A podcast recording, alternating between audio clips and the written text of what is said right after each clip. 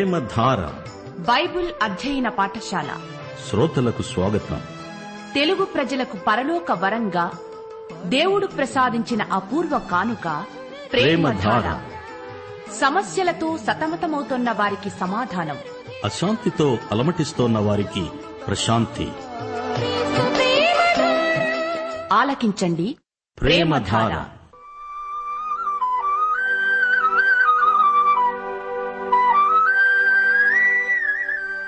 దేవుని ప్రజలైన ఆనాటి ఇస్రాయేలీల పాప ఫలితం.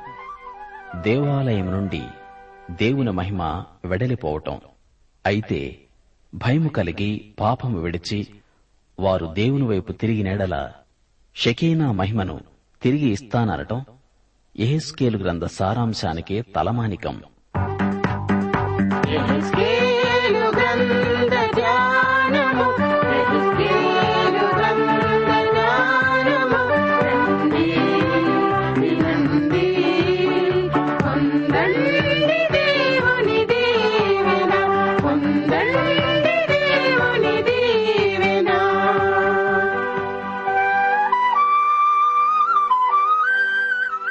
శ్రోతలు మీరంతా బాగున్నారా?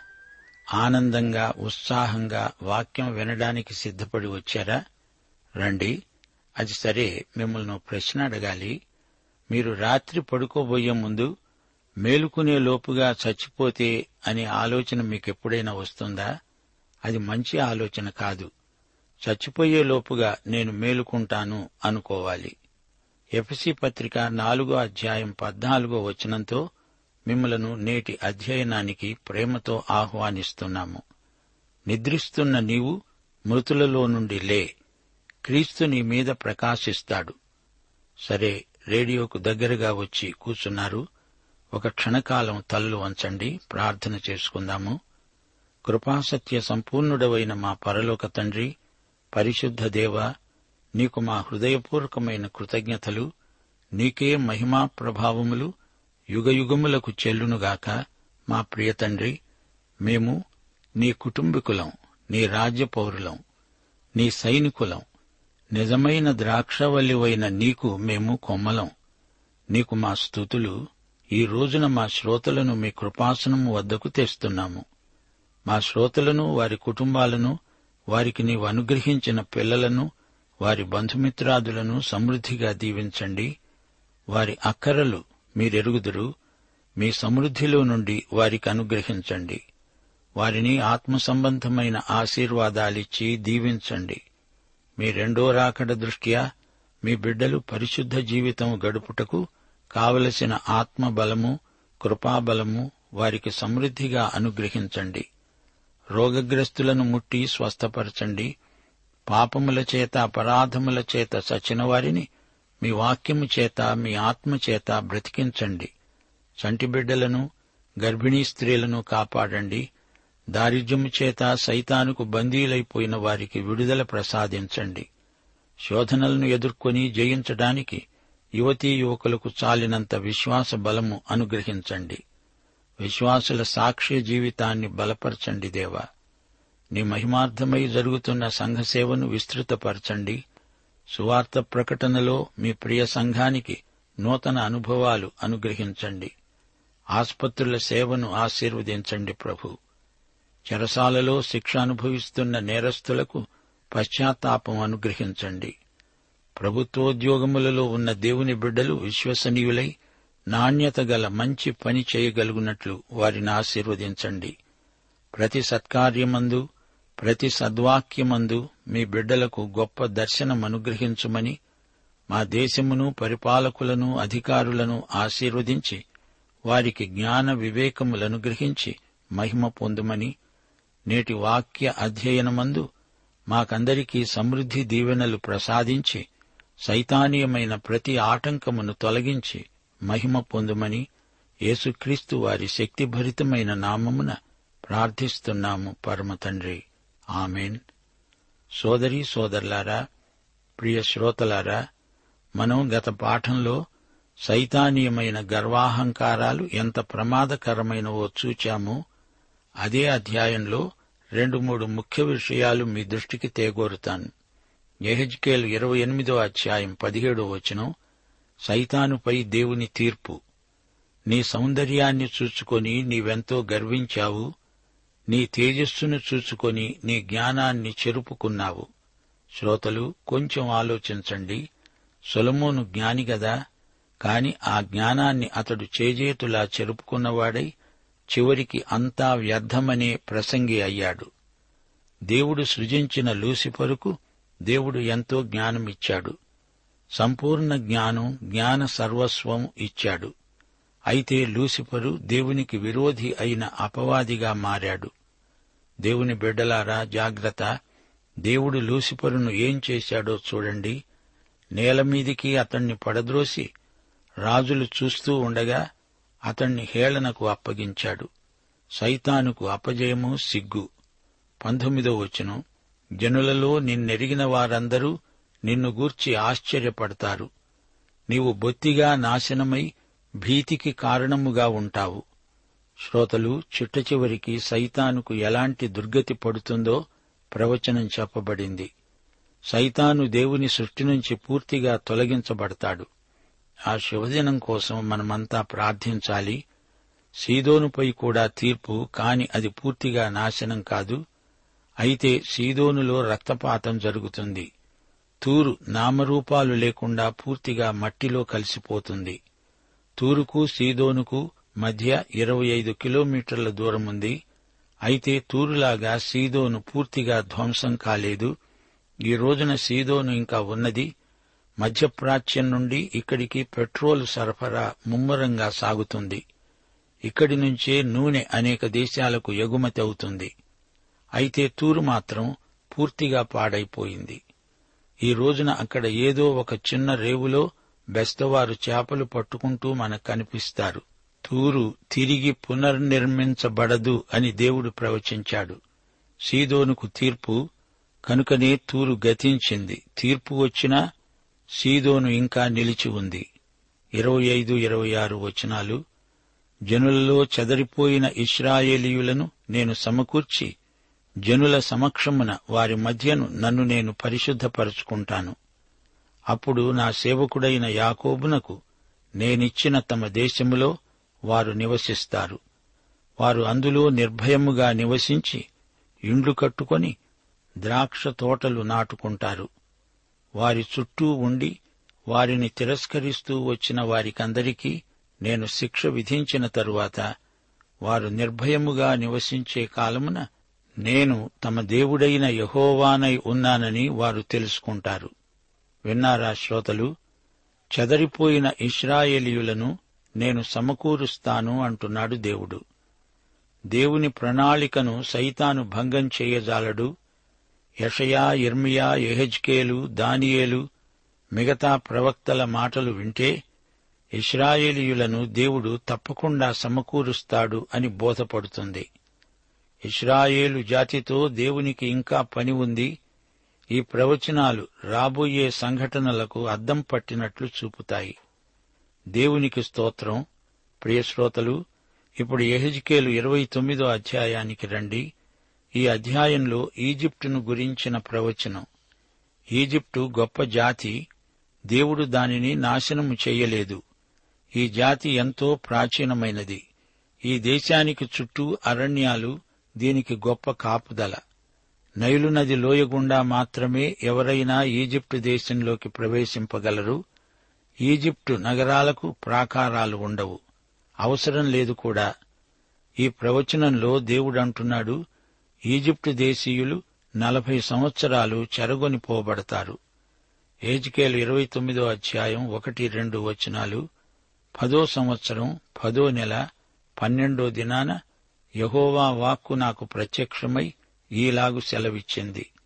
నరపుత్రుడా నీ ముఖమును ఈజిప్టు రాజైన పరో వైపు తిప్పుకొని అతణ్ణి గూర్చి ఈజిప్టు దేశమంతటిని గూర్చి ఈ సమాచారమెత్తి ప్రకటించు. దేవుడు వీరి మీద మోపే నేరం చాలా తీవ్రమైనది. తన ప్రజలను వీరు బానిసలనుగా చేశారు. ఇటుక బట్టీల దగ్గర పడి ఉన్న బానిసలై వారు దుర్భరమైన జీవితం గడిపారు. దేవుని ప్రజలను వీరు విగ్రహారాధికులనుగా మార్చారు. ఇస్రాయేలు శరీరంలో ఈజిప్టు ఒక ముల్లు ఇంత జరిగినా ఇస్రాయేలీయులు చీటికి మాటికి సహాయం కోసం ఈజిప్టుకే వెడతారు. అది వారికి అలవాటైపోయింది. దేవుడంటున్నాడు ఈజిప్టుకు తీర్పు తీరుస్తున్నాను శిక్ష విధిస్తున్నాను. మూడో వచనం ఈజిప్టు రాజైన ఫరో నైలు నదిలో పండుకున్న పెద్ద మొసలి నేను నీకు విరోధిని. నైలు నది నాది. నేనే దానిని కలుగజేశాను అని నీవు చెప్పుకుంటున్నావే? మొసలి అంటే మకరం. ఇది పెద్ద ఘటసర్పం. ఇది సముద్ర పిశాచం. ఈ సముద్ర మకరం అనగా ఈజిప్టు అంటోంది. ఈ నైలు నది నాది. ఈజిప్టు సంస్కృతి ఎలాంటిది? వారు పక్షులను మృగాలను కీటకాలను పూజిస్తారు. నిర్గమకాండం ఏడు నుండి పదకొండో అధ్యాయం వరకు ఈజిప్టు మీదికి పది తెగుళ్ళు వచ్చాయి. మీకు జ్ఞాపకముందా? ఈ తెగుళ్ళు ఏమిటనుకున్నారు? దేవుడు వారిపైకి పంపిన తీర్పు. అనగా అక్కడి స్థానిక దేవతలతో దేవుడు చేసిన యుద్ధం. ఈ యుద్ధం బహు విచిత్రమైంది. హెకా అనే దేవత ఉంది. ఈ దేవతకు కప్ప తల ఉంది. అయితే ఒకరోజు ఉదయం ఆ దేశమంతటా కప్పల సైన్యం వచ్చిపడింది ఇప్పుడు వారేం చెయ్యాలి? కప్పలను చంపాలి గదా? ఎలా చంపుతారు? కప్ప అంటే హెకా దేవత గదా? ఈ అయోమయావస్థలో చివరికి హెకా ఓడిపోయింది. యహోవా దేవుడు గెలిచాడు. ఈ యుద్ధ విధానం నిజంగా విచిత్రమే. ఈజిప్టు రాజును ఫరో అంటారు. అది బిరుదం. అతని అసలు పేరు హోప్రా. గ్రీకులో ఎప్రీస్ అంటారు నెకో అనే ఫరోకు హోప్రా ముదిమనమడు. ఇతడు యూదా రాజైన యోషియాను మెగిద్దో యుద్ధంలో ఓడించాడు. యోషియా రాజు ఆ యుద్ధంలో ప్రాణాలు కోల్పోయాడు.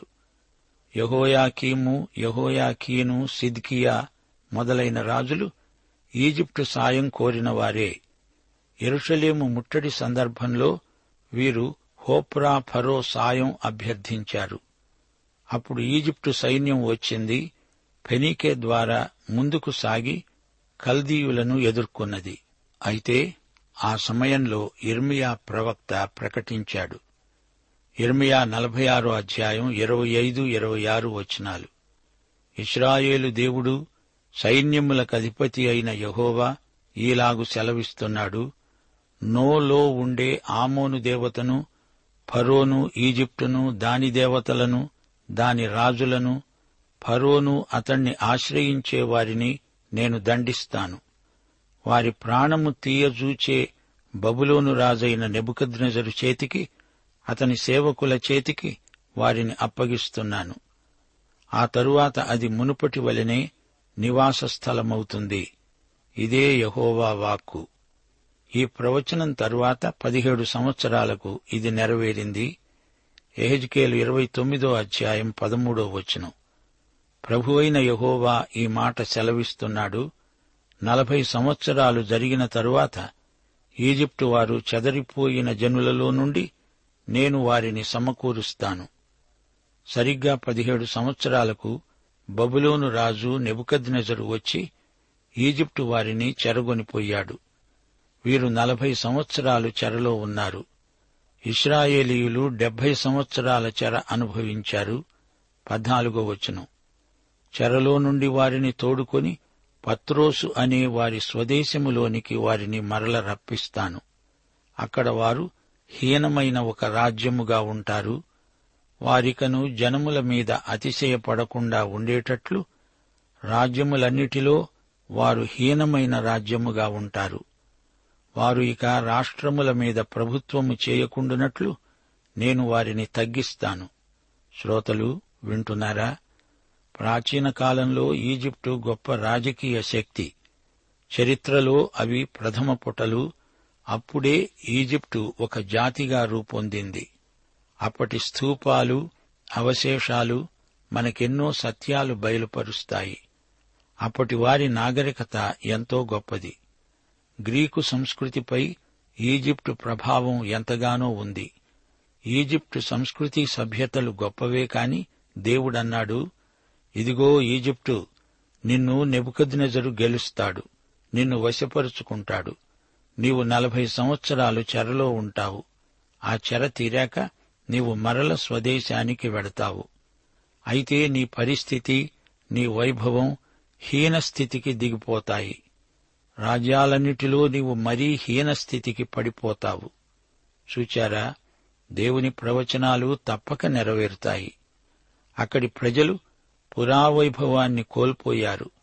అక్కడ దరిద్రం తాండవిస్తోంది. పంతొమ్మిది ఇరవై వచనాలు.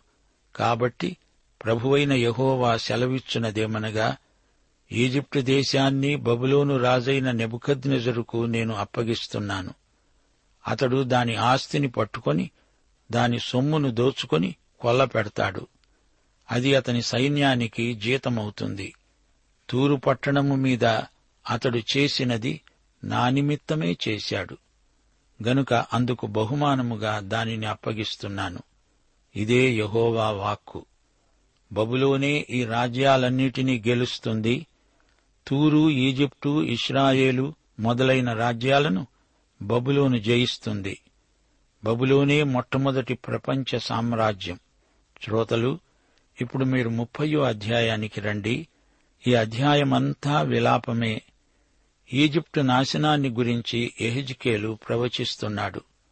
జాతి యావత్తూ అధపతనం చెందుతుందని దేవుడు ప్రవక్త నోట పలికించాడు. ఏజ్కేలు ముప్పయో అధ్యాయం మొదటి వచనం. యహోవా వాక్కు ప్రత్యక్షమై నాకు ఈలాగు సెలవిచ్చింది. నరపుత్రుడా సమాచారమెత్తి ప్రవచించు. ప్రభువగు యహోవా సెలవిచ్చునదేమనగా ఆహా శ్రమదినము వచ్చిందే. అంగలార్చండి. శ్రమదినము వచ్చిందే. ఎహజ్కేలు విలాప వాక్యాలివి. యహోవా దినం వచ్చింది. అది దుర్దినం.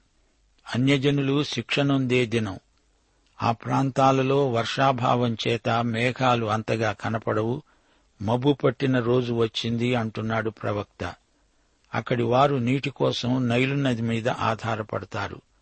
అంతేకాదు నైలు నది మకరాన్ని అనగా మొసలిని పూజిస్తారు. జంతుజాలములో ప్రతిదాని రూపాన్ని పూజించటం వారి సాంప్రదాయం. అన్యజనులు శిక్షనుందే దినం అది అన్యుల కాలం. లోకములోని జాతులలో సంచలనాన్ని చూస్తూ ఉంటే ఇవి అన్యుల కాలాలే అనిపిస్తుంది. నాలుగో వచనం ఖడ్గము ఈజిప్టు దేశం మీద పడుతుంది. ఈజిప్టు వారిలో హతులు కూలగా కూషు దేశస్థులు వ్యాకుల పడతారు శత్రువులు ఈజిప్టు వారి ఆస్తిని పట్టుకొని దేశపు పునాదులను పడగొడతారు. ఈజిప్టుకు ఇథోపియా దేశాలకు మధ్య ఒకప్పుడు సఖ్యం ఉండేది. అయితే ఎక్కువ కాలం ఈ రెండు జాతుల మధ్య విరోధమే ప్రవర్తిల్లింది. ఫరో కుమార్తెకు మోషే కుమారుడయ్యాడు అంటే ఫరో తర్వాత తానే సింహాసనమెక్కుతాడు.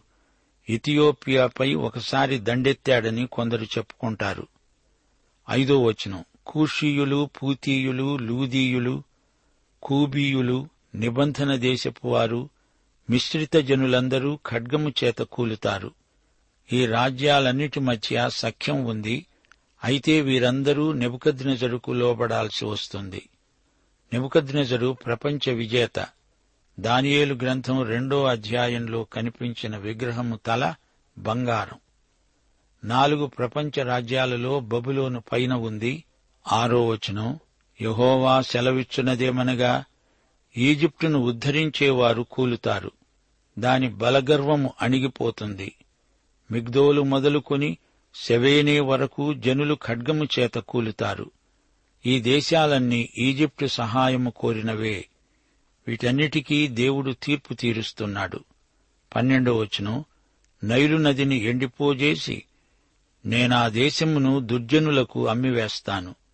పరదేశుల చేత నేను ఆ దేశమును దానిలోనున్న సమస్తమును పాడు చేయిస్తాను.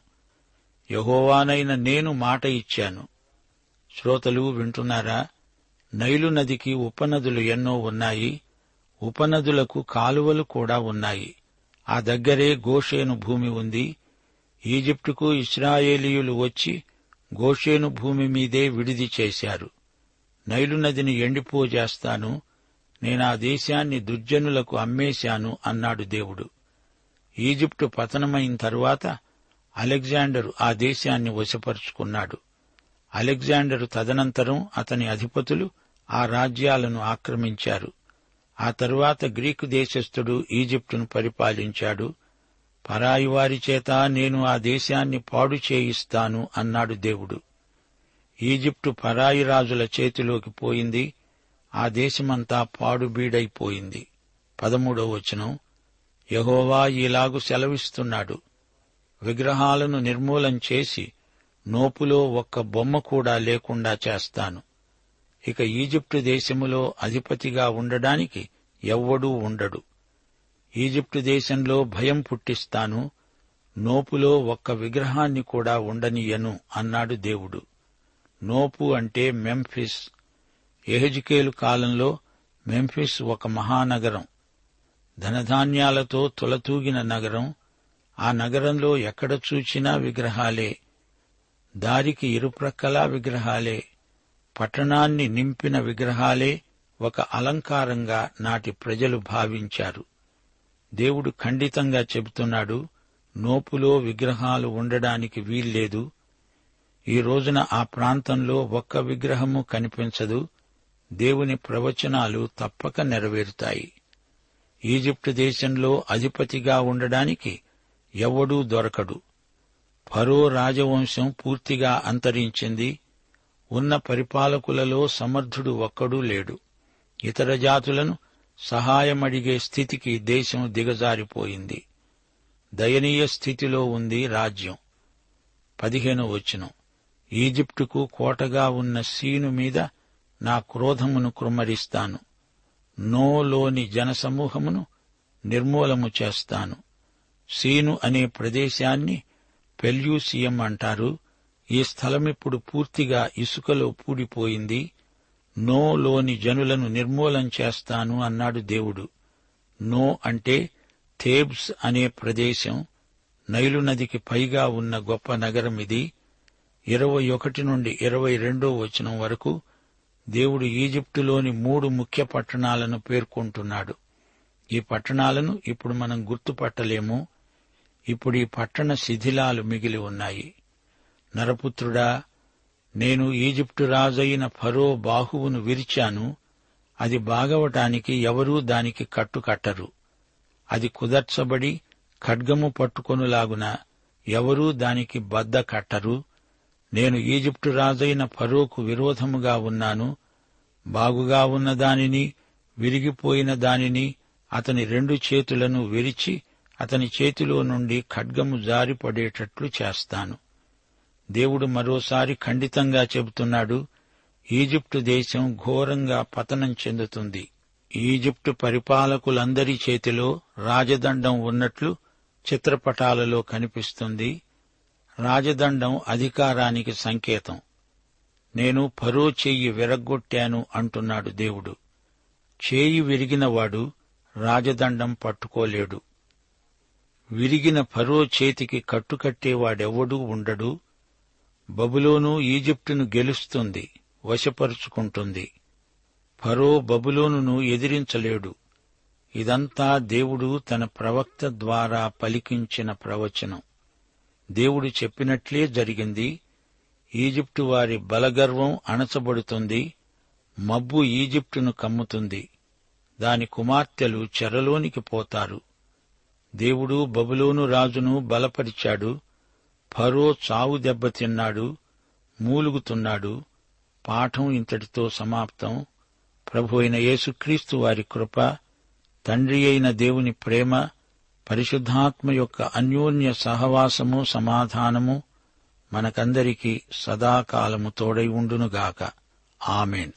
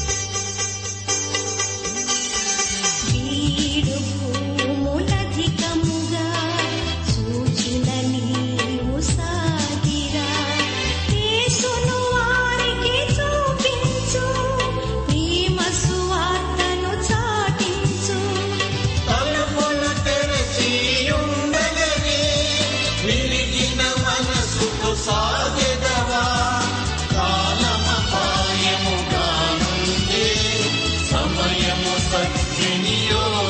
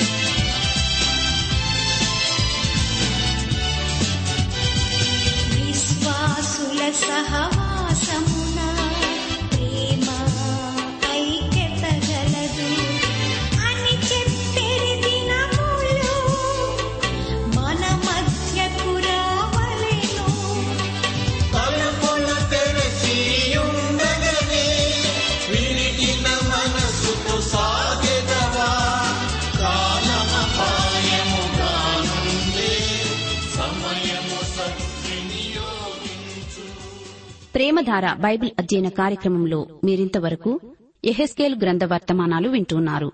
ఈ గ్రంథ వర్తమానాలు మీ అనుదిన ఆత్మీయ జీవితాన్ని మరింత బలపరుస్తున్నాయని భావిస్తున్నాం.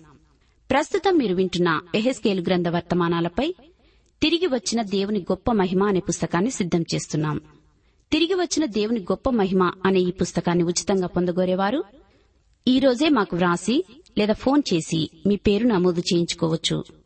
మరియు మీ ప్రార్థన అవసరతలు సలహాలు సందేహాలు వెంటనే మాకు తెలియపరచగలరు. మా చిరునామా ప్రేమధార ట్రాన్స్వర్ రేడియో ఇండియా తపాలా సంచి నాలుగు సికింద్రాబాద్ ఐదు సున్నా సున్నా సున్నా ఒకటి ఏడు. మా సెల్ ఫోన్ నంబర్లు తొమ్మిది మూడు తొమ్మిది తొమ్మిది తొమ్మిది ఐదు రెండు ఐదు ఏడు సున్నా. మరొక నంబర్ తొమ్మిది మూడు తొమ్మిది తొమ్మిది తొమ్మిది ఐదు రెండు ఐదు ఎనిమిది సున్నా. మా email ID Telugu TTB at radio eight eight two dot com.